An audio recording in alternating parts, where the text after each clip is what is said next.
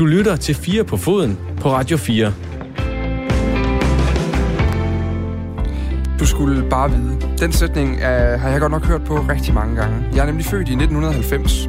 Det er øh, tre år efter Lionel Messi, godt og vel, godt og vel fire år, eller fem år efter Cristiano Ronaldo.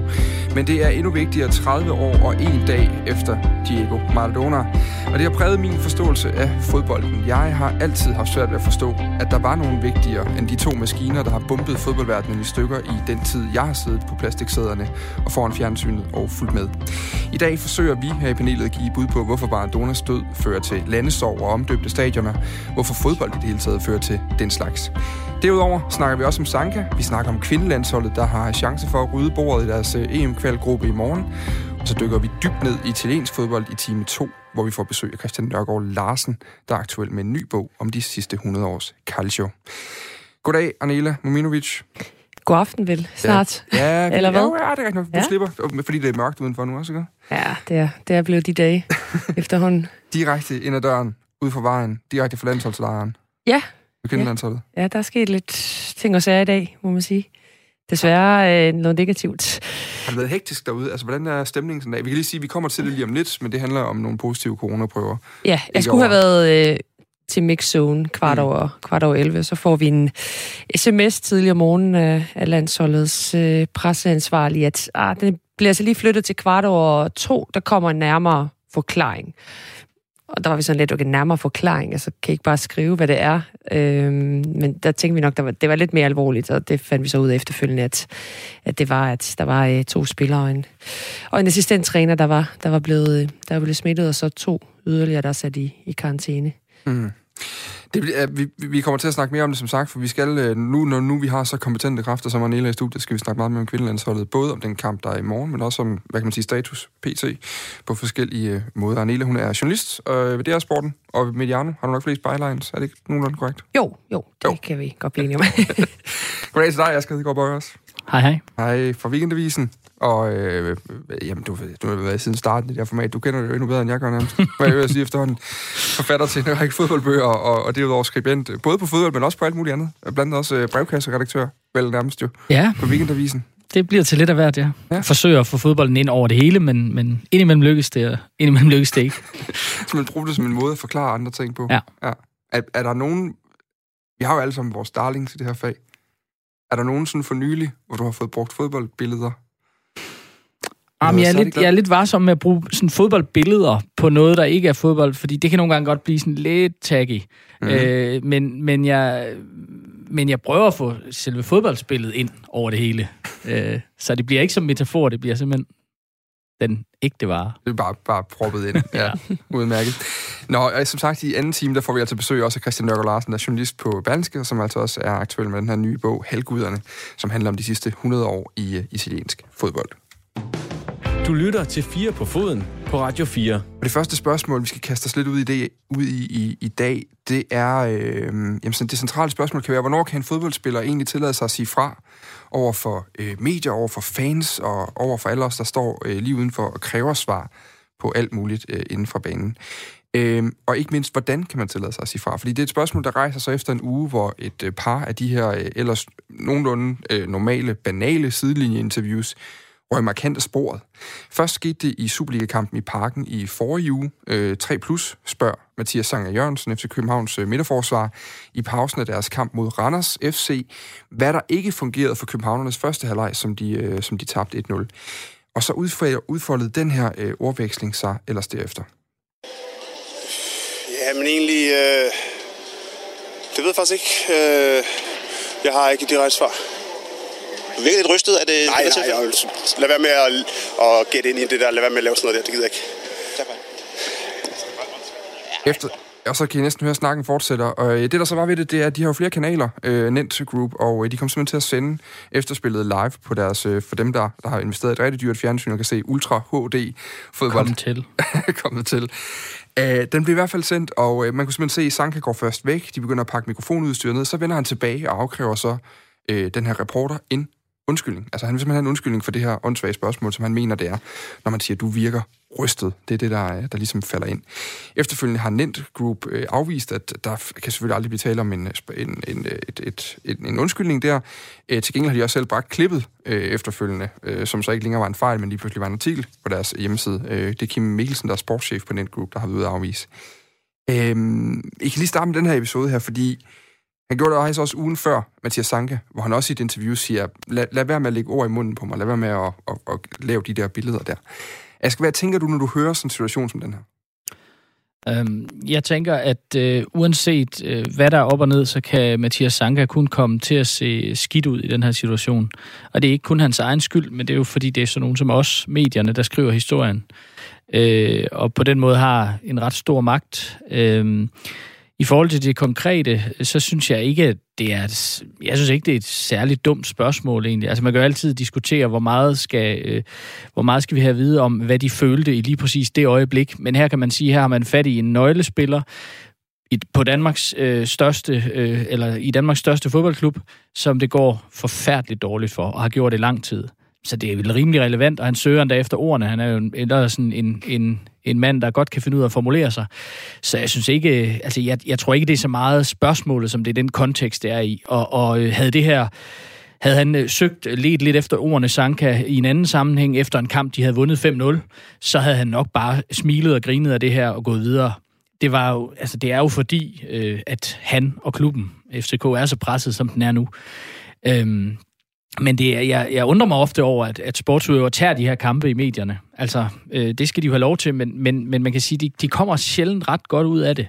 Øh, og det har vi jo også kunne se i den her sag, at det er jo ikke 3 Plus eller Nent Group. Øh, det er jo Sanka, der, der, der får flest hug for det her. Mathias Sanka Jørgensen, han har spillet i Premier League, han har spillet i Bundesligaen, han har spillet i Fenerbahce i Tyrkiet, hvor han også har formået at spille mod Galatasaray, nogle af de her meget, meget frygtede lokale lokalderbier, hvor der virkelig er pres på dernede. Jeg sad og tænkte, da jeg så det her interview, og der bliver sagt, du virker rystet, så tænker jeg, det, kan, det, det ved jeg sgu ikke, om jeg køber, han nødvendigvis er. For den her irritation, der kommer frem over at, at skulle have den her, det er jo nærmest sådan en lille psykoanalyse, der lige bliver kastet ind i, i fronten af et spørgsmål. Er den overhovedet nødvendig, Arnelle? Hvilken del af det? Hvis vi starter med, du, du virker rystet, den der del af det. Spørgsmålet fra journalisten, mener du? Ja, altså det er jo så det, der kommer lige efter. Han siger, du virker rystet, øh, og så, så er det der, Sanka ligesom afbryder. Vi når vel aldrig rigtigt at få spørgsmål, uden jeg lige husker klippet helt perfekt nu. Altså, jeg synes jo som sådan overhovedet ikke, der er noget galt med hverken det, som Sanka svarer i første omgang, Nej. Eller journalisten, der spørger, er du rystet, eller det, som Sanka siger efterfølgende, du skal slet ikke putte noget i munden på mig. Det synes jeg egentlig er et fint og ærligt interview. Det er jo egentlig det efterfølgende, der, der, der bliver problemet. Og, og jeg synes jo, som, som Asger heller ikke, at det her det er et stort problem. Jeg, jeg bliver ikke irriteret over de her øh, spørgsmål fra sportsjournalister, der, der, der spørger så direkte, fordi sportsjournalister bliver tit sat i bås i forhold til, at de stiller for uintelligente spørgsmål. I- i- Selv, selv min søn på 12 år kan stille dem. Altså, det er meget tit den, øh, den kritik, man får som, som så sportsjournalist. Altså, mm.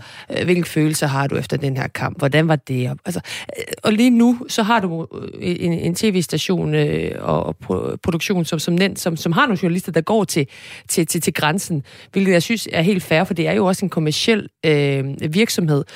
Men lige præcis her synes jeg ikke, der er et problem, og det kan også godt være, at der, der er noget historie med, med, med de her to, øhm, som, som, som gør, at Sanka han, han reagerer på den her måde.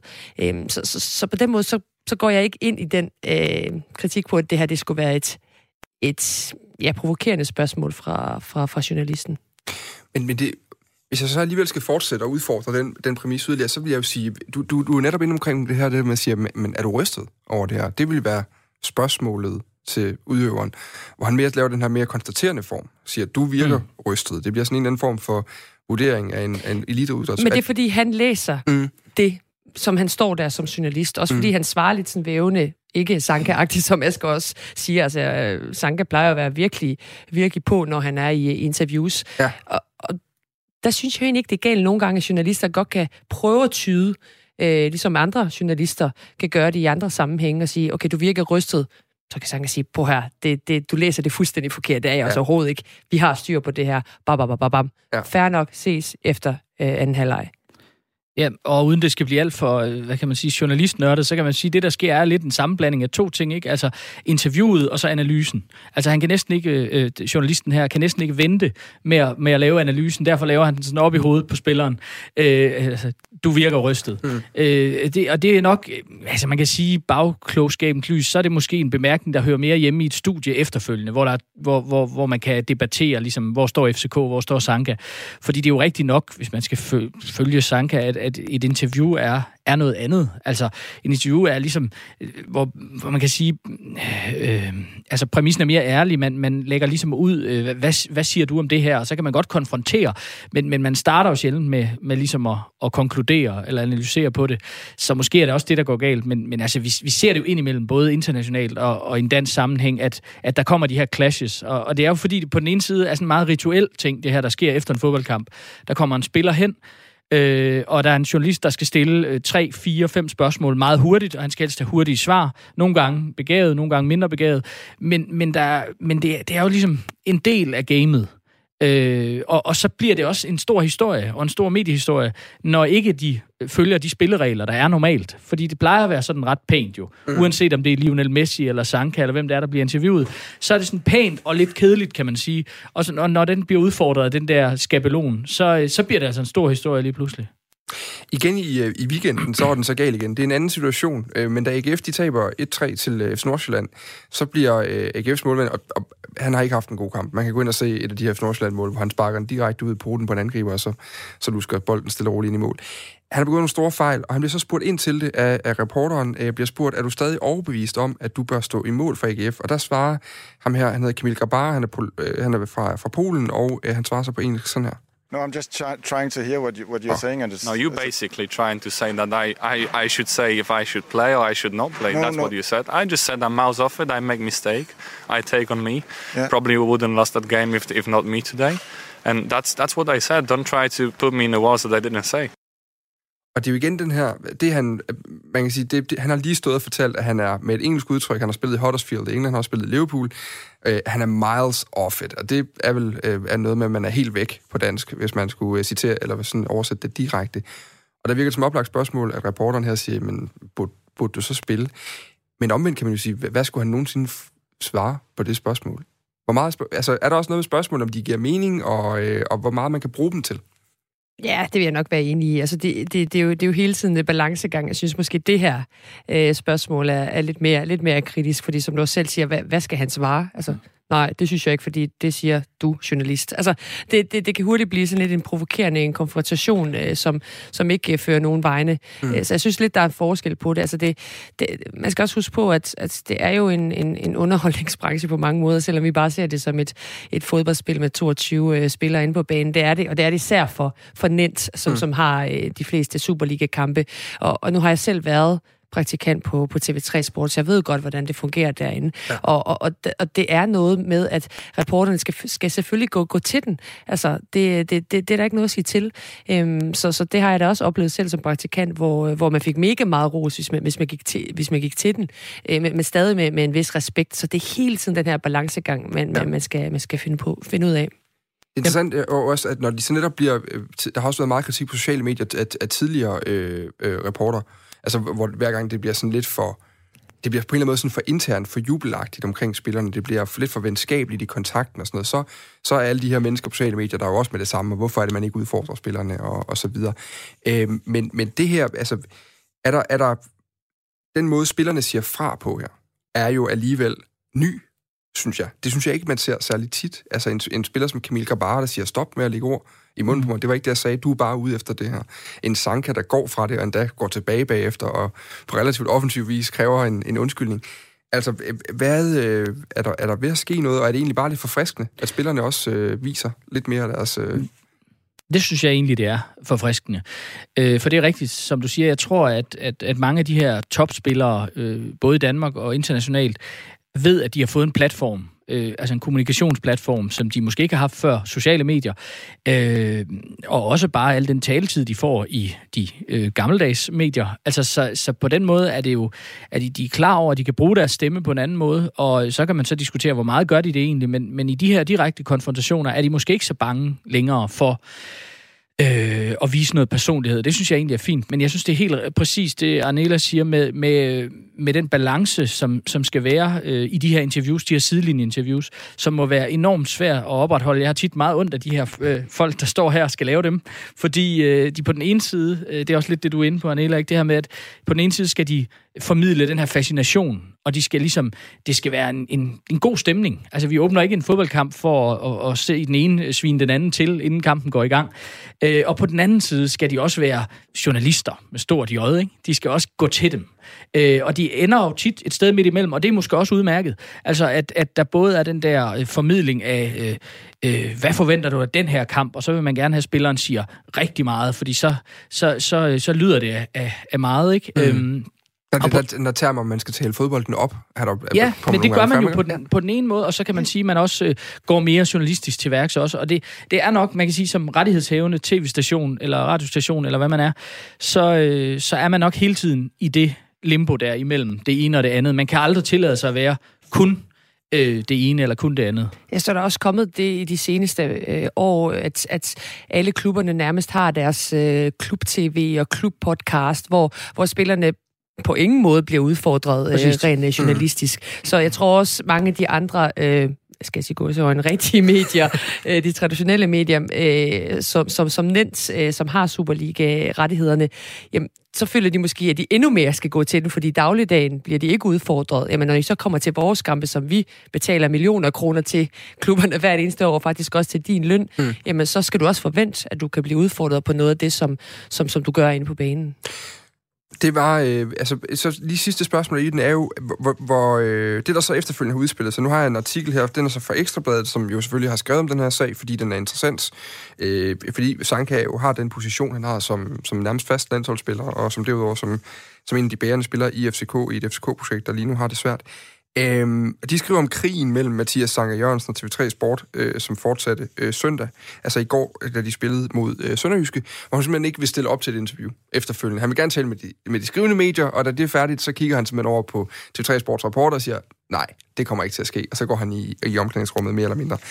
Er, øh, er der så også grænser for, Øh, øh, øh må, man, må en spiller boykotte? Må en, øh, hvor langt må en spiller gå i sin i sin, hvad kan man sige, sin kamp for, for de rigtige spørgsmål, eller den her undskyldning, som Sanke så er ude efter lige nu?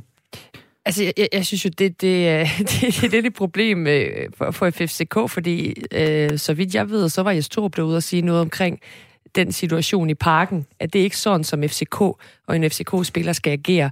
Så at det her, det fortsætter, mm. øh, at Sanka siger nej, men FCK's cheftræner siger, Selvfølgelig skal du det. Det er dit job som, som, som spiller at gøre det. Du er også en, et forbillede, og, og som sådan, altså, skete der nu så meget, at du skal til at boykotte øh, den største Superliga-rettighed. Ja. Så, så jeg, jeg, jeg tænker også, det, det er lidt et problem i FCK lige nu, mm. i forhold til det. Den, den ja, enkelte spillers ret. Ja, og igen det her med, som jeg, som jeg nævnte før, det her med, de kommer sjældent godt ud af det, spillerne. Altså i det lange løb.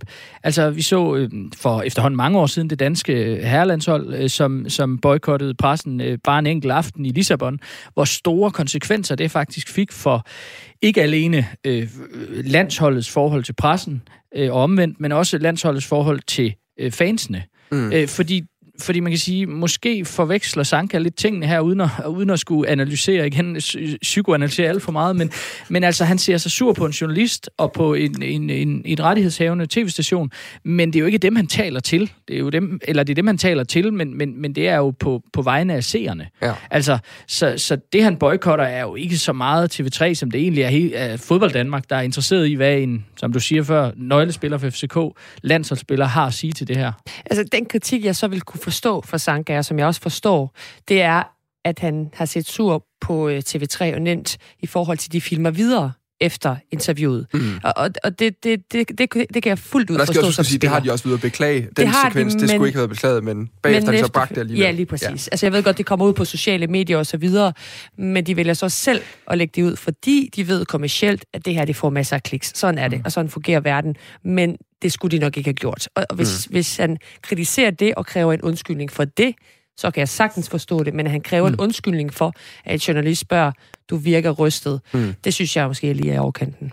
Kim Mikkelsen, som er sportschef på Nent Group, øh, har efterfølgende været ude og øh, sige, at han har sagt til, til Ekstrabladet her direkte, at øh, han, og det er Sank, han taler om, han taler om, at han vil have en undskyldning, hvis det for pauseinterviewet med David Kroner, som er den givende reporter. I mandags kommer den ikke. Det interview var helt efter bogen, og der er ikke noget at beklage i forhold til det. Øhm, og så, så har de så også skrevet angående den her optagelse, der er, blevet, øh, er kommet ud, som først bliver sendt øh, øh, uheldigt og utilsigtet, og som efterfølgende bliver bragt på deres hjemmeside, skriver de, øh, det har aldrig været meningen, at den sidste del af samtalen mellem Kroner og Sanka skulle være bragt. Det beklager TV3 Sport. Men da klippet allerede er delt og debatteret bredt på sociale medier, bringer vi det nu her på TV3 Sports hjemmeside, fordi det ikke nu giver mening at slette det eller ikke at vise det, og så er der øvrigt ikke mere i det end som så. Og det var altså den kommentar, de selv er kommet med. Øh, vi må se, hvad der sker nu. Altså, det er i hvert fald det er tre episoder inden for halvanden uge, som har været øh, langt mere øh, spændende og actionpræget. Nu simpelthen starter det næste interview med, at du, virkede, du har virket vred. Er du ok nu? Det, kunne være, det ville jo være det helt fantastiske comeback. Spørger du mig, Dan? ja, lige præcis. Du lytter til Radio 4. Jeg kan skal til at lave bloggene efter den der. Det kunne være meget fedt, tror jeg. Jeg tror, jeg kunne få nogle gode ting ud af nogle relativt fattede mennesker på den måde her i programmet. Nå, vi skal til, øh, til det her med kvindelandsholdet, fordi om lidt mindre end 24 timer kl. 17.15 i morgen, øh, der løber det danske kvindelandshold på banen til den øh, sidste kvalifikationskamp i EM-kvalifikationen. Men øh, Nadia Nadim, midterforsvaren øh, Simone Bøje og assistenttræner Christian Mørk Rasmussen, de er her dagen inden blevet sendt hjem fra landsholdssamlingen, øh, skriver DBU selv i en øh, pressemeddelelse på grund af corona, ligesom Katrine Abel og Stine Larsen blandt andet er sendt i isolation af samme grund. Anela, som vi lige var inde på, så øh, kommer du lige fra landsholdslejren øh, her i studiet. Til at starte med, hvor vigtigt er de her spillere, der egentlig nu er ude? Altså, der, der er helt sikkert tale om Simone Bøje og, øh, og Nadia Nadim, og så, så derudover også Katrine Abel og Stine Larsen. Jamen, det er jo, det er jo stamspillere på holdet, altså i, i startopstillingen, Stine Larsen og, og Nadia Nadim, der har, der har dannet et, et fast angreb sammen med, med Pernille Harder, og så har du en, en Simone Bøje, der er kommet stærkt tilbage efter sin øh, desværre lange skadespause, bare har, har grebet øh, de igen stukket nede i forsvaret. Og så den spe, specielle historie med, med mål, målvogter Katrine Abel, som, øh, som meddeler for, for, for et par dage siden, at øh, hun faktisk stopper karrieren øh, efter øh, den her, det her år. Øh, så det bliver faktisk en sidste landskamp på tirsdag mod Italien. Og den skal hun så desværre se hjemmefra, fordi hun er i isolation. Så, øh, så det er virkelig specielt på mange måder. Lad os lige prøve at blive ved Katrine Abel, fordi vi kender jo alle sammen uh, Nadia Nadim. Hun er en, nok den største, mest, uh, hvis ikke Pernille Harder, men i hvert fald en af de helt markante stjerner på det her landshold, som, som alle danskere har stiftet bekendtskab med, i hvert fald for et par år siden, til den her slutrunde, hvor de kom langt. Uh, um, Simon Bøje spiller Bayern München, også uh, markant spiller.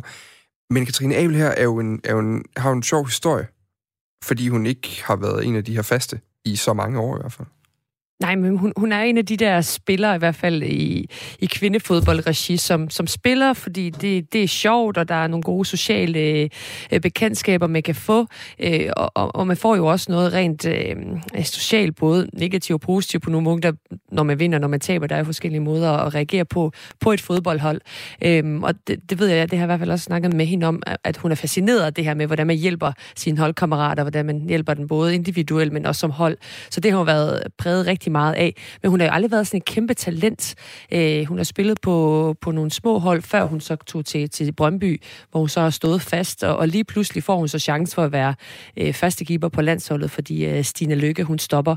Øh, og hun har så formået at, at, at få den her øh, plads i startopstillingen, og har egentlig spillet rigtig, rigtig fint indtil, indtil videre. Og så lige pludselig så stopper hun, fordi at mavefornemmelsen siger, jamen, jeg har nået det, jeg skulle, og jeg vil gerne nå videre med, med, med mit liv. Så, øh, så det er lidt en atypisk fodboldspiller, vil jeg sige, i forhold til den moderne fodboldverden i kvindefodbold, fordi der kommer, kommer mere og mere professionalisme og, og mm. flere penge i det, og, og, man, og man træner meget mere, og man har større ambitioner. Det har hun sådan, sådan ikke haft, men det er kommet til hende, og så har hun så bare grebet muligheden og, og har fået de her store oplevelser. Ja, altså, der ligger en, øh, øh, kan jeg faktisk anbefale, der ligger en, øh, DBU laver deres egen podcast, apropos de her fanmedier, vi talte om lige før. Det er ikke altid, der er lige meget udfordring, men der er nogle meget gode historier i den. Og der er lavet et afsnit med Katrine Abel, også øh, sent lørdag aften, øh, siger de, hvor hun ligesom øh, lige har meldt til, til landsholdslejen, hvor hun netop siger det her med, jamen det er mavefornemmelsen, og der er simpelthen nogle andre ting, der betyder noget for hende nu. Det er altså i slutningen af en kvalifikations øh, kampagne, kan man sige. De har en slutrunde om halvandet år, øh, mens det er, i, i 2022. Øhm, og hun er, hun er 30 år gammel. øh, en rigtig, rigtig god alder for en målmand også, må man sige. Altså, det, det, det virker jo fuldstændig opsundst, at man skal stoppe nu. Ja, ja, det gør det vel. Men det, det kommer jo an på altså perspektivet. Sådan ja. nogen som os, vi sidder og ikke kan forstå det. Ikke? Vi synes, fodbold er det allervigtigste ja, i hele verden. Ikke? Hvis bare det havde været os, hvad bliver hun så ind, Asger?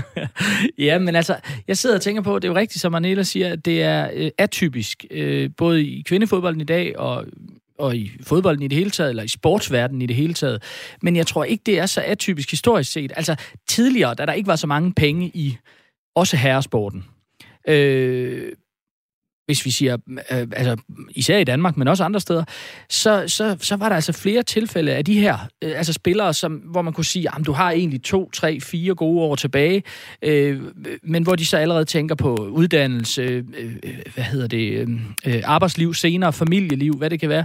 Det er ikke så atypisk, altså, men, men det er klart, de sidste 25-30 år, især i fodboldverdenen, men også i de fleste andre sportsgrene, verdensomspændende sportsgrene, så har vi vendt os til det her med, at det er alt eller intet. Mm. Altså, eller, og for det meste alt. Ikke? De satser alt øh, på det her. Øhm, og så efterlader det dem så, ærgerligt nok, eller desværre jo ofte, i et stort hul bagefter. Altså, når man har investeret alt, hvad man overhovedet øh, har af tankekraft og muskelkraft, fra man er 6 år gammel og til man er 36, og man stopper fra den ene dag til den anden, så, og dem har jeg også mødt mange af, det har vi sikkert alle tre i studiet her, øh, skæbner, som, som, ligesom, som ikke ved, hvad de skal øh, stille op med deres tilværelse bagefter. Og det kan jeg sådan set godt forstå. Mm. Så, så det er da det smarte valg, det her. Men det er da rigtigt. Hun kunne også have valgt at gøre det efter EM-slutrunden i, i 2022. Øhm, men, øh, men, men altså, jeg, jeg, jeg kan sagtens se ideen i det, også når man er i en sport stadigvæk, øh, kvindefodbolden, hvor der ikke er store penge, og hvor man ikke kan tjene så mange penge, at man bare kan trække sig tilbage og, og gøre det, man har lyst til bagefter. Jeg tror det måske også, det har været lidt anderledes, hvis EM var blevet holdt i sommeren 21, mm. som det ja. har været planlagt. Nu er den så blevet flyttet på grund af corona.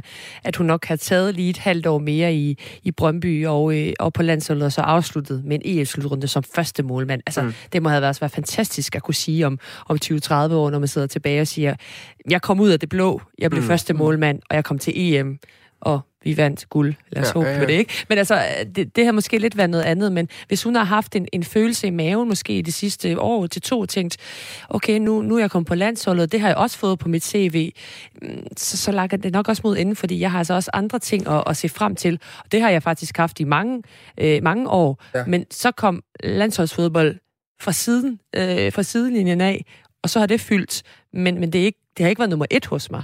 Øhm, så, så det kan godt være, at det, der altid har fyldt for hende, er hendes, af hendes arbejde og hendes, og hendes øh, familieliv, jamen, nu kommer det på, i forreste række, fordi det har det, har, det har det egentlig altid været. Det er jo interessant, fordi det er jo lidt sådan et... Øh, nu, tidligere, jeg tror, jeg har talt telefonen dig, jeg skal kalde det sådan et, det der roer-syndrom, ikke? At man er vant til, at det er for de der solosportsgrene er det tit, hvor man har meget svært ved at få det til at løbe rundt, og meget afhængig af sponsorer, meget afhængig af, af Team Danmarks støtte, og hvad man ellers har, at der er det netop et, et fænomen, det her, at man er nødt til hele tiden at vægte de forskellige, øh, hvad kan man sige, de forskellige liv i forhold til hinanden, hvordan man får det til at passe sammen. Er, er, man, er man på vej væk fra den her konstante tvivl om, man kan få det til at hænge sammen, og hvor man skal satse hen? Altså, er det også noget, et sted, hvor kvindefodbolden rykker sig hurtigt imod noget andet nu? Ja, bestemt. Altså, du, du har jo nogle 13, 14, 15-årige piger nu, som, som begynder at, at satse endnu mere på det, fordi de kan se, at Pernille Harder, Nadia Nadim, Sande Troelskov osv., de, mm. de lever af det. Øhm, så så, så, så det, det tror jeg helt sikkert, det ændrer sig. De, de træner langt mere, end dengang jeg gjorde, da jeg var på, på, på ungdomslandshold. Så, så det, de, de investerer rigtig meget tid i det. Men man skal samtidig også huske på, at, at de stadigvæk også tager en uddannelse ved siden af. Så det er ikke fordi, man bare dropper det. Altså jeg ved godt også, her, der er også mange herrespillere, der også vælger at tage en uddannelse ved siden af. Men jeg tror... Det skal tror, nærmest det... tvinges til. Det er i hvert fald ikke en nødvendighed, altid har med fornemmelsen Det er det nok ikke, men, men der er stadigvæk godt nok nogle herrespillere, ja. der gør det. Men, men det, det gør de fleste kvindespillere trods alt stadigvæk. Øh, det ved jeg da også, Pernille har der også ja. har gjort godt nok øh, over online øh, undervisning, men, men, men helt sikkert, der er sket et skred, et positivt skred i forhold til, at der er rigtig mange piger der, og, og unge kvinder, der tænker, okay, det her, det kan faktisk blive min levevej, og jeg kan faktisk også spare op efterhånden, mm. øh, hvis jeg får en god kontrakt. Det, der også er ved Katrine Abel, det er, at hun er målmand. Og det er, øh, har været sådan lidt et, øh, en, jeg ved ikke, om det er kildescene, men i hvert fald skulle finde en ny en til at erstatte Stina Lykke, som jo faktisk i dag igen spiller øh, på højt niveau for HB Køge. Øh, hun lavede et comeback på et tidspunkt. Ja, de havde brug for lidt hjælp, så ja. hun øh, kom lige på sidelinjen der. Da de rykkede op, mener jeg, ja. i, i ligaen, der var hun lige pludselig på, øh, mellem, øh, mellem, mellem stængerne dernede igen. Men, men Katrine Abel har jo løst det her målmandsproblem siden 2019, hvor hun får sin debut. Hun har et meget interessant citat i det her, øh, den her podcast for DBU, hvor hun siger, at hun er faktisk hver eneste gang, listen kommer over landsholdsspillerne, på trods af, at hun har stået fast, så har hun alligevel siddet lige ved at kigge listen igennem, for at se, om hendes navn var i truppen, øh, til den blev udtaget. Altså, så meget har det sagt. Men, men målmandsposten i kvindefodbold er også noget af det første, øh, der dukker op, som man har fornemmelse af nogle gange, at der er nogen, der tvinger en masse mænd til at sætte sig ned, som normalt tager fodbold andre steder, så skal de sætte sig ned og se kvindefodbold, og så dukker der altid sådan nogle postulater op på sociale medier. Og et af dem er tit, målmandsposten bliver altid snakket om som et, et, en, en faktor. Altså, man kan også gå på YouTube og finde klip af underlige øh, aktioner og sådan nogle ting, og det bliver brugt som sådan et, et kardinalkritikpunkt på en eller anden måde. Er der noget med målmandsposten i kvindefodbold? Er, det, er der, er der en, en smallere talentmasse lige præcis på den post end på andre pladser på banen simpelthen der? Altså hvis du ser overordnet på, på kvindefodbold og i forhold til både niveau og, og udvikling, jamen, så er det helt sikkert på, på målmandsposten, at, at, at man halter. Mm. Øh, og det er man også selv bevidst om. Altså både i, i Danmark generelt, øh, men, men også rundt omkring i verden. Øh, så så der, der er jo noget om det her.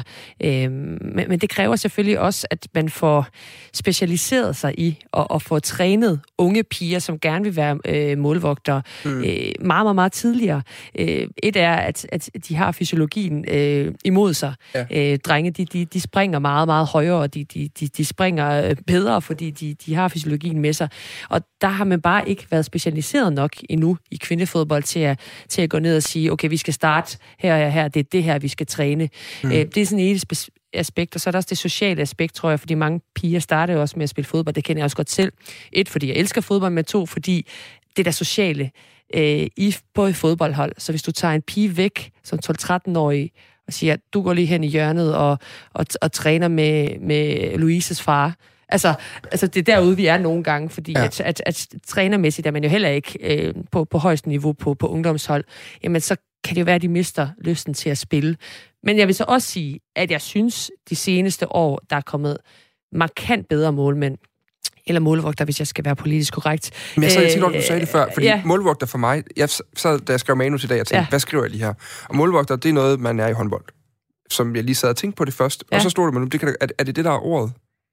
Jamen, jeg bruger både målvogter og målmænd, når jeg, mm. når jeg kommenterer, og måske kommer jeg til at bruge mere med målkvinde, fordi i forhold til øh, de lidt politisk korrekte ja, tider. Ja. Øh, jeg tror bare, det, det er ikke sådan noget, man kan, man, kan, man kan tage alle de her ord på én gang, og så bare bruge dem, så jeg tror, det kommer lidt ja. hen ad vejen. Men det vil sige, at jeg lige vil afslutte min hele ja, min svage her, så, øh, så, så vil jeg så sige, at de topmålmænd, der er lige nu i uh, international kvindefodbold, de er virkelig gode. Altså nu ved jeg ikke, hvor meget I så af VM 2019, men Chiles første målmand og PSG's første målmand, Christiane Endler, altså det er jo helt vildt niveau, hun har. Og hun kom så også rundt på sociale medier med, mm. med alle mulige uh, gifs og, og klip, men det var for de gode. Ja, altså, ja, altså folk var sådan helt op og køre, hvad er det her for noget?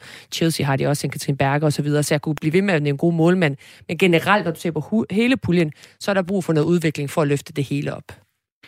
Jamen, jeg tænker også, som Anela siger, altså fysikken er en, en ting, ikke? Det, og det er jo en debat, der hele tiden er været, og har været i årtier, ikke? Det her med, øh, skal kvinder spille på samme størrelse baner med samme størrelse bolde, i samme størrelse mål som mænd, og, og, alt det, og der kan der siges øh, mange fornuftige ting om, men hvis vi ikke behøver at åbne den nu, så kan man sige, at, at, at, øh, at der er jo noget fysisk i, om man er to meter, eller om man er 1,80 og man skal dække de samme mål. Mm. Øh, og, og, og som du siger, der er nogle fysiologiske øh, øh, forskelle øh, grundlæggende. Men derudover er det også et spørgsmål om matematik. Ikke? Det er jo også det, du siger, Anela. Altså det her med, hvis vi tager en gruppe, og der siger, hvor mange drenge spiller fodbold, hvor mange piger spiller fodbold. Der er væsentligt færre piger stadigvæk på verdensplan, mm. og, og, og i Danmark også. Hvis vi så ser på, hvor mange af dem har lyst til at være målmænd, og som du siger, blive trukket ud af fællesskabet, og øh, øh, og det er jo så tilsvarende færre igen, ikke? Så, så vi er jo bare nede på en talentmasse, som er, er lille, mm. og som er mindre. Øh, øh, så, så det betyder også rigtig meget. Altså fordi, øh, hvis, vi kan, hvis vi ser på sportsgrene, hvor an, andelen af, af mænd og kvinder, eller piger og drenge, er tættere på hinanden, håndbold for eksempel, ikke? Så, så, så, øh, så er der selvfølgelig de fysiologiske forskelle, er der jo stadigvæk, men, men, men der har man måske at gøre med nogle talent... Øh, pools eller talentpuljer, som, som er nogenlunde lige store, og så, og så får man jo ikke de her udsving. Altså, så, så jeg tror, det handler om selvfølgelig kvindefodbolden er mindre, og så har man den her ene position, øh, som, som i forvejen er, er en mærkelig position, også hvis man tænker over det. Altså, altså man vælger at gå til fodbold, fordi man synes, det er fedt at spille fodbold, og så står man på mål og bruger sine hænder. Altså, der er jo sådan et eller andet... Øh, altså, vi er virkelig nede på, på ret få mennesker, det rammer. Øh, øh, så, så, øh, men så, i dag der har man jo muligheden for bare at blive øh, Manuel Neuer, eller de her, øh, den her målmands, ja. nye målmandstype, som jo tydeligvis ikke kunne holde sig helt for fodboldspillet, hvis det var. Øh, Anita, hvor skidt nu siger jeg skidt, og det er netop, fordi man, man taler om, at Katrine Abel er et stort tab. Men hvordan står det egentlig til på målmandspositionen på Danmark lige nu? Fordi nu har vi som sagt, hun har gået igennem en slutrunde, eller en kvalifikation nu, i flot stil. Hun har været en sikker øh, sidste skanse siden 2019, hvor hun får sin debut. Altså, det, er jo ikke en ønskesituation at skulle finde en ny første keeper halvandet år inden slutrunde øh, efter en kvalifikation. Nej, især fordi de har kørt hende så, så fint ind. Altså, et er, at hun, hun står godt, men det er altså øh, meget, meget af arbejdet for en målmand, og det, jeg synes, man skal bedømme en målmand på, er jo også den kommunikation, der er forsvaret. Og det synes jeg har været rigtig, rigtig godt i forhold til, til det, som, som Abel har, har formået at lave sammen med, sammen med resten af Danmarks defensiv, især i den her Italiens kamp, hvor de vinder på, på udebane. Jeg synes, hun er rigtig god øh, med spillet i fødderne, ja. og øh, der tror jeg måske, de kommer til at mangle hende, når, øh, når de går i gang med VM-kvalifikationen, og så endelig skal spille slutrunde i, i 22. Men, øh, men der, der står i hvert fald en og, og venter til at, til at overtage, og der har jo allerede været diskussion om det skulle være Abel, eller øh, om, øh, hvad hedder det, om det skulle være Katrine Larsen, ja. som, som spiller op i, i svenske Djurgården, og man har så valgt Abel, fordi hun har haft mere erfaring. Så Katrine Larsen er den oplagte afløser for, øh, for Abel. Hun har allerede fået sin første officielle landskamp øh, i kamp mod Israel, og så står hun så mod, mod Italien. Efterfølgende, så, så er der nogle talenter, altså oppe i Fortuna Jørgen er der en, en Freja Tisgaard, som også er kaldt ind nu her som, som tredje keeper, som godt kan blive rigtig, rigtig god. Hun har størrelsen øh, i forhold til at være, at være målmand, og så har mm. en Lene Christensen i Kolding. Men de er stadig meget unge, og, og der, der skal en vis erfaring til, og, øh, og noget mere øh, teknisk øh, træning til, før de bliver rigtig gode. Så det er Katrine Larsen, der er den, øh, den oplagte afløser. Og så lige til sidst, altså, du, vi talte jo alle sammen øh, for, for nogle uger siden, det efterhånden, om den her sidste italiensk kamp, som jo egentlig var den første sådan rigtige styrkeprøve i kvalifikationsgruppen. De cruisede direkte igennem, og så gjorde de så det samme mod Italien i, i Empoli, øh, som du også var her i programmet, og vi talte rigtig meget om den kamp også. Den her sidste italienske kamp, hvor meget betyder den egentlig? Fordi de er kvalificeret.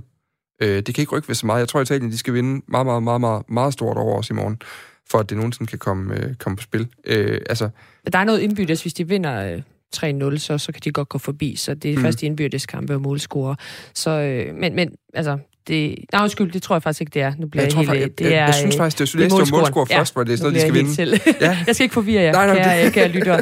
Danmark skal tabe rigtig stor Og det sjove er, det der, hvor meget respekt, man har så meget respekt for, for Arnelas øh, ekspertise i det her. Jeg sad og tænker, jeg har nok heller ikke læst rigtigt. Det er ikke det, der, ikke, det, der var slet ikke det, der stod, tror jeg, der hvor jeg ikke Men kender du ikke også, når man begynder at snakke om noget, man tænker, hvad er det, du siger? Det er jo fuldstændig forkert, det her. Verden har ret. Stop med at snakke. Det sker sjældent, så det skal du tænke på. Hvad hedder det? Men, men hvad, er den Hvad kan den få? Man kan sige, at den er jo ikke vigtig i forhold til EM-slutrunden, øh, er jo i hus. Mm. Men, men jeg tror også, Lars Søndergaard på mange måder gerne vil have den der 10 ud af 10, og så i flueben. Altså det, det vil jo være fantastisk for ham, fordi han også har været under, under stor pres, efter han overtog det her landshold. De skulle med til den her EM-slutrunde. Så er der noget med noget koefficient point i forhold til både sidning til EM-slutrunden og til den kommende VM-kvalifikation, hvor Danmark kan komme op fra på to til pot 1, mm. og det vil være rigtig, rigtig vigtigt. Det er kun den her kamp, der afgør det, men hvis de vinder her og nogle forårs øh, venskabskampe, jamen så kan det faktisk godt ske, at de kommer op i pot 1, og det vil gøre vejen meget, meget, meget nemmere for VM i 2023. Så man kan sige, der er nogle, der er nogle ting, at, ting at spille for. Og så er der selvfølgelig ære, når man trækker øh, landsholdstrøjen på, på øh, overhovedet. Og jeg tænker også på det her med at, øh, at få en kamp mod en, en, en klassemodstander igen. Altså fordi øh, der er jo der er også der er stor forskel, viser den her gruppe også på, på ligesom de stærkeste og de, og de svageste hold. Og, og der er måske ikke så mange af de her kampe frem mod et EM, mod, mod øh, hvad skal vi sige, top 10 hold i Europa. Øh, så det er vel også bare med at tage, tage alle dem, øh, man kan få af dem, og, og virkelig investere i det, som om det var en kamp, der, der betød alting. Ja, især for de her mange unge spillere, som mm. er kommet ind på holdet, og som egentlig er gået ind og, og har gjort det fantastisk, men som du så selv siger, Asger, det er jo ikke, fordi de har mødt de, de bedste nationer i, i den her gruppe. Nu har de så haft mulighed for at møde Italien, nu får de så lov til at møde den anden gang, og det er jo mm. også bare en, en, en god prøve på, på at spille på, på ja, topniveau i europæisk fodbold. Det er i morgen. Det er kl. 17.15. Det er på øh, Viborg Stadion. Øh, og øh, Arnille kommenterer vel for det her. Kan jeg forestille mig, uden at jeg har tjekket sendeplanen? Det gør jeg. Jeg er medkommentator Henrik Lindegaard, som øh, altid øh, hovedkommentator. Så øh, ja, de pong og de pong. Vi er ja. klar på det 1 og også med øh, garanti for en god tv-transmission den her gang. Det var jo ret lidt nede for Empoli det sidste gang. Så øh, det er altså i morgen kl. 17.15, man kan følge med den kamp. Du lytter til 4 på foden på Radio 4. ¿Qué te viene a la cabeza? Bueno, eh, muchos de los recuerdos que cuando los rememoraba me producían una sonrisa.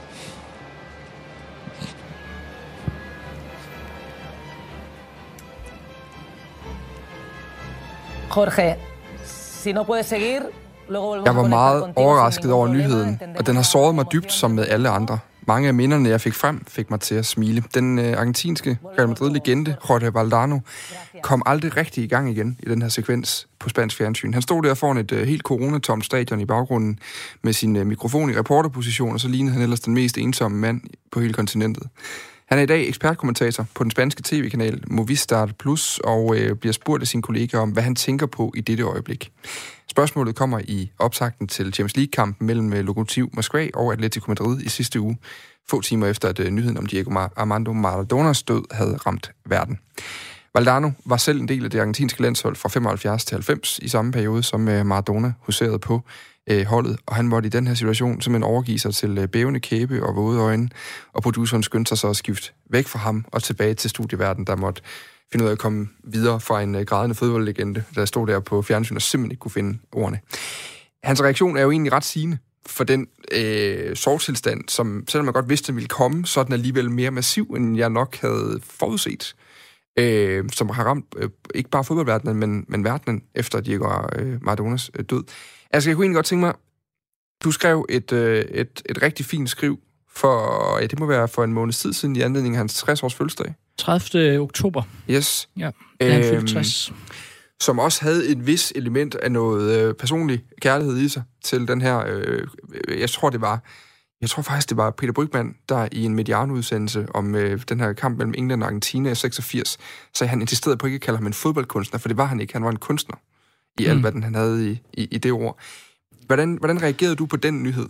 Da den kom i sidste uge? Øh, jamen, jeg blev egentlig også meget øh, sådan berørt af den. Altså, altså, både personligt, fordi han, han sådan er en af de første øh, af mine helte, eller en af de første, jeg kan opleve. Jeg er født i 82, så, så, så jeg kan ikke huske hans... Øh, hans, eller senigt i, i karrieren der i 86, men, men kan huske ham sådan fra 8, 89, 90 med de allerførste fodboldkampe, hvor man sådan om søndagen skulle finde ud af, om man skulle se Bamses billedbog eller, øh, eller CA i fodbold. Det var sådan, det var sådan cirka der, jeg var. Øhm, øh, og, og der var han, øh, altså der var han jo altså fuldstændig unikum. Altså det er svært at sammenligne med i dag, ikke? Altså hvor vi også har de her kæmpe store navne, men, men, men der på det tidspunkt og op igennem 80'erne var der kun et navn, som, altså, som var allerstørst. Øh, og, og det her Valdano-klip, du spiller, er vildt, synes jeg, fordi det er jo ikke bare en, en, en, øh, en tv-mand, der går i sort. Det er jo virkelig den store formidler af argentinsk fodbold igennem en menneskealder, altså, som aldrig leder efter ordene, og som er meget sådan, poetisk i det, han,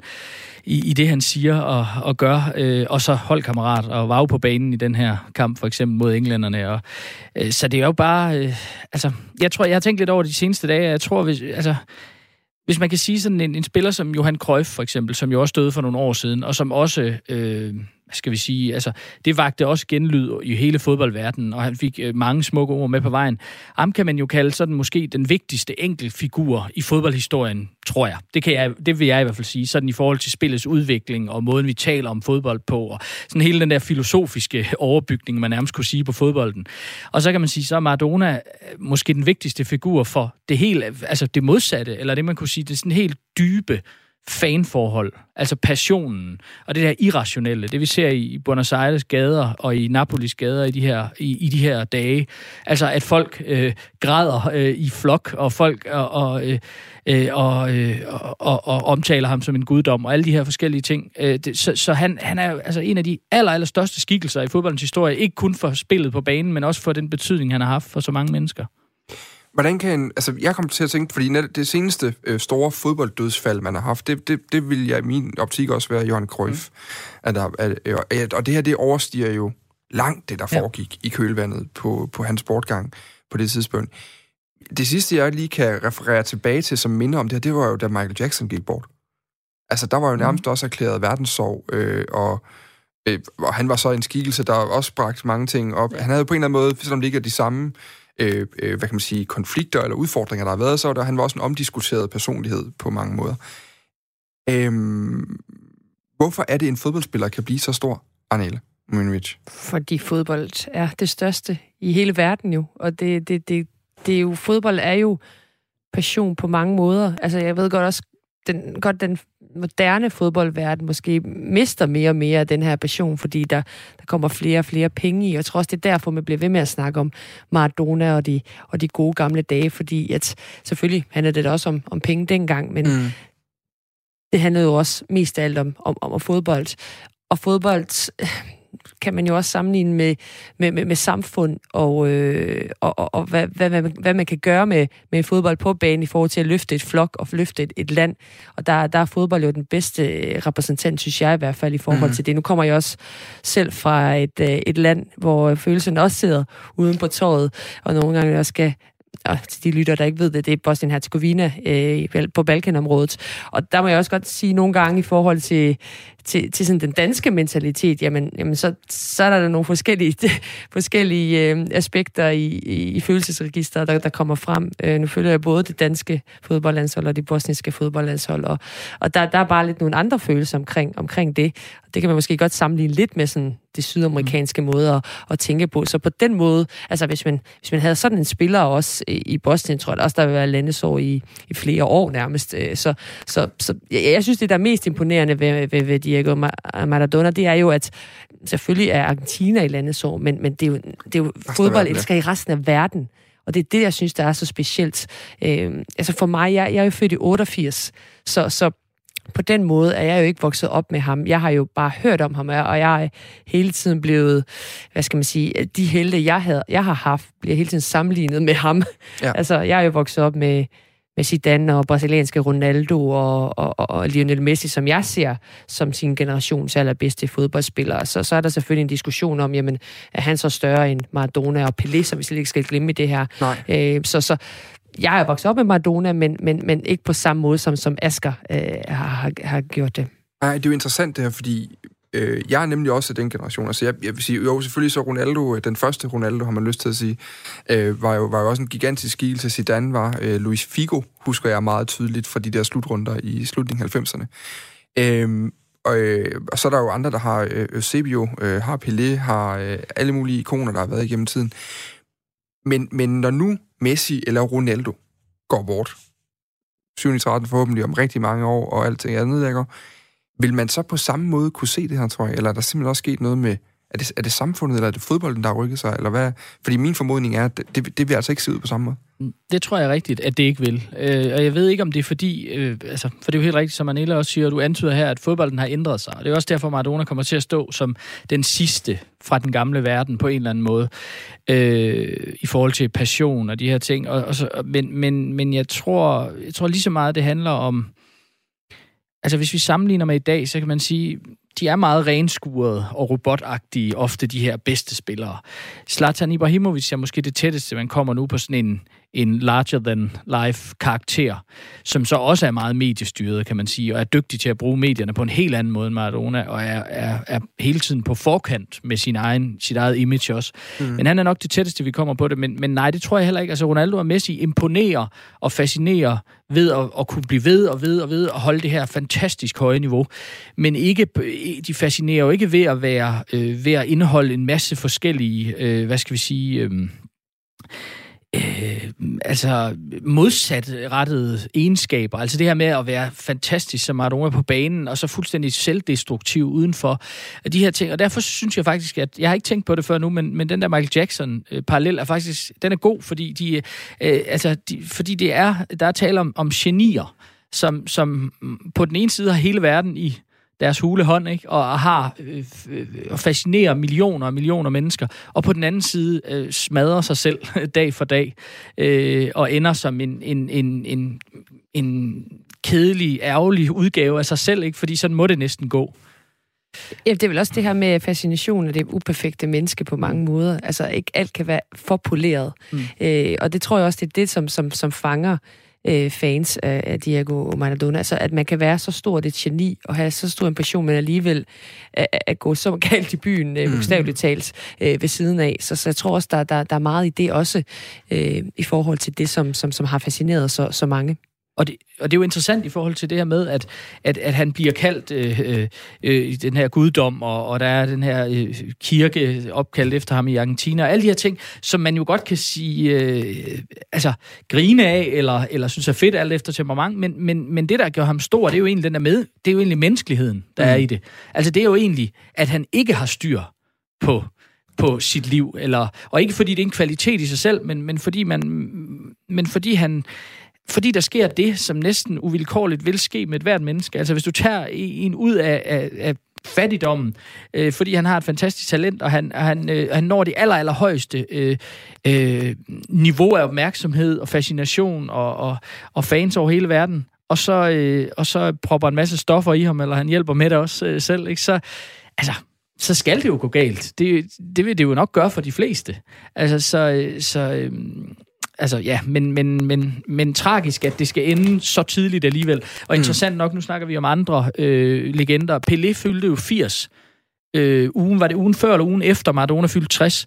Og det fyldte ikke lige så meget på det tidspunkt. Og nu taler vi jo om, ikke at Maradonas død, men, men hans 60-års fødselsdag for, for fem uger siden. Øh, og det siger jo også noget om, at, at, øh, at Pelé jo også i en tidlig, øh, langt tidligere tid, men, men, men var jo også den her mere pæne, øh, enormt professionelle øh, øh, idrætsudøver. Kan man tale om, at Maradona, nu ved jeg, nu løber vi snart tør for tid, øh, heldigvis så har vi også en, øh, en Christian Nørgaard Larsen, der sidder og venter på os i studiet i København, vi skal tale en serie med på den anden side nogle nyheder, men men kan man sige, kan man et eller andet sted, hvis man skal være hård, sige, at Maradona er måske faktisk den eneste, der har transcenderet fodboldverdenen ud i samfundet på den måde, han har gjort? Altså, fordi netop Pelé er for mig jo også... Han, for det første så er han et YouTube-fænomen. Det er noget, jeg har set efterfølgende i klip, og altså det, hvis jeg overhovedet har set en, så er det måske, en, måske to kampe med Pelé, der er i fuld længde. Men, men han er jo også han er en fodboldspiller. Lionel Messi er en fodboldspiller. Cristiano Ronaldo, han er også en reklamesøjle, men han er primært en fodboldspiller stadigvæk, og en fantastisk en af slagsen. Maradona er jo... Jamen, han, han startede som fodboldspiller, og er så meget mere end det på en eller anden måde bagefter. Ja, jamen, nu ved jeg ikke engang, hvad de spørgsmål lyttede bare lige, altså, lige, lige, lige til dig, men... Den her transcendering ja, af fodboldverdenen, altså simpelthen, han er simpelthen blevet større end fodbolden selv. Det, det synes ja. jeg er rigtigt. Ja. Og man kan jo så sige, hvad er det tætteste, vi kommer på det i vores tid? Det er jo interessant nok David mm. Beckham. Altså, ja. hvis vi tager en spiller, som transcenderer fodbolden fuldstændig og bliver noget helt andet end det også, og får en betydning ud over det. Men det er jo en helt anden type. Mm. Altså, og, det, og de to, hvis vi skal sige, hvad, hvad karakteriserer 80'ernes øh, fodbold og 0'ernes fodbold, så uh, kan de jo ikke blive mere forskellige end de to, men de er alligevel uh, altså, symboler på hver deres tid. Jeg tror, folk vil blive... Jeg tror, folk bliver mere... Ej, det kan godt være, der er gået så lang tid siden, han spillede nu. Men, men, men man kunne godt antage, at der er flere, der bliver ked af den, David Beckham dør, end væsentligt mange meget dygtige fodboldspillere. Det, det er virkelig ja. godt uh, fundet frem, det med David Beckham, fordi jeg tror faktisk, det også vil skabe mm. en stor sorg mm. rundt omkring verden. Altså, jeg er helt seriøs lige nu, fordi det er jo også en, jeg voksede op med. Det er ikke sådan en, jeg var kæmpe fan af hans fodboldspil, men det var bare sådan en, man, men, men, men følte sig jeg, jeg ved ikke engang, hvor jeg skal forklare det, men det, det, det, vi havde det alle sammen godt med ham. Ja. Øh, han, han er jo en pæne dreng, kan man sige, men, men han har så ligesom taget fodbolden til, til, et, til et helt andet niveau. Og, mm. og jeg tror, det er helt, altså, helt seriøst, at det vil betyde mere for den almindelige, lad os sige bare sige dansker, når David Beckham dør, end når Messi eller Ronaldo dør. Mm. Det, det er jo bare en, mm. et postulat. Ja. Det er i hvert fald interessant. Øh, og nu kan jeg lige prøve at åbne og se. Altså, Christian, kan du høre mig? Jeg tror. Professor i biologi. Der er simpelthen ikke noget, øh, der var ikke noget lyd på Christian. Det var en, der taler om biologi et andet sted, tror jeg. Vi får lige åbnet for en uh, mikrofon over til Christian i København. Det skal heldigvis først på den anden side nogle nyheder. Han skal være uh, rigtig klar. Vi skal lige runde af her i første time, så det kan vi lige gøre et andet sted, fordi uh, vi skal også lige tease lidt frem mod den 28. Fordi en ting er, at I to I sidder her i dag, og nu, har, nu er aftalerne så nogenlunde på plads, så nu tør jeg godt offentliggøre det, og så øh, kan det være, at det ændrer sig helt vildt meget. Men når julen stille og roligt er gået på held, og, og fokus ligesom er ved at skifte til, til nytår, så har vi et, øh, et relativt ambitiøst program klar her på øh, Radio 4, synes jeg. Fordi selvom øh, 2020 har efterladt fodboldverdenen sådan et underligt og ensomt sted, så har vi stadig været vidne til tilpas store præstationer til, at årets hold skal øh, findes. Og når nu øh, France Football har øh, aflyst årets øh, Ballon d'Or-uddeling, så har vi her på Fire på Foden øh, simpelthen påtaget os den opgave. Selvfølgelig er ren øh, public service øh, hensyn. Så den 28. december, der har jeg samlet et øh, stort, stærkt panel, blandt andet med Arnele Mujinovic og Asger Hedegaard Bøje. Og det, det er jo sådan, nu er det sagt i radioen. Mm. Så ja, Arne, hun sidder... Ja. Det tror nok, hun kan. så, så det skulle, jeg skulle skille mig om at melde. Det var lidt ligesom folkeskolen, hun skulle sige, at vi er kærester, så hænger hun ligesom på den. Altså, der er, skulle snakke sig ud af det. Så mangler du bare sådan en lille brev, som du kan sende herover. Præcis. Ja, nej, ned ja. i bunden, går. Yes. Men uh, vi sender fire timer fra kl. 17 til kl. 21. den 28. december, og uh, der vil vi simpelthen igennem uh, massivt researcharbejde og gennem nørderi finde årets hold i europæisk fodbold. Asger, øh, vi kommer til øh, at optage noget på den tidspunkt om, hvordan vi gør det. Øh, fordi du er vant til at gøre det hvert år med nogle gamle venner. Øh, så det tager vi på den tidspunkt, fordi nu er der nyheder.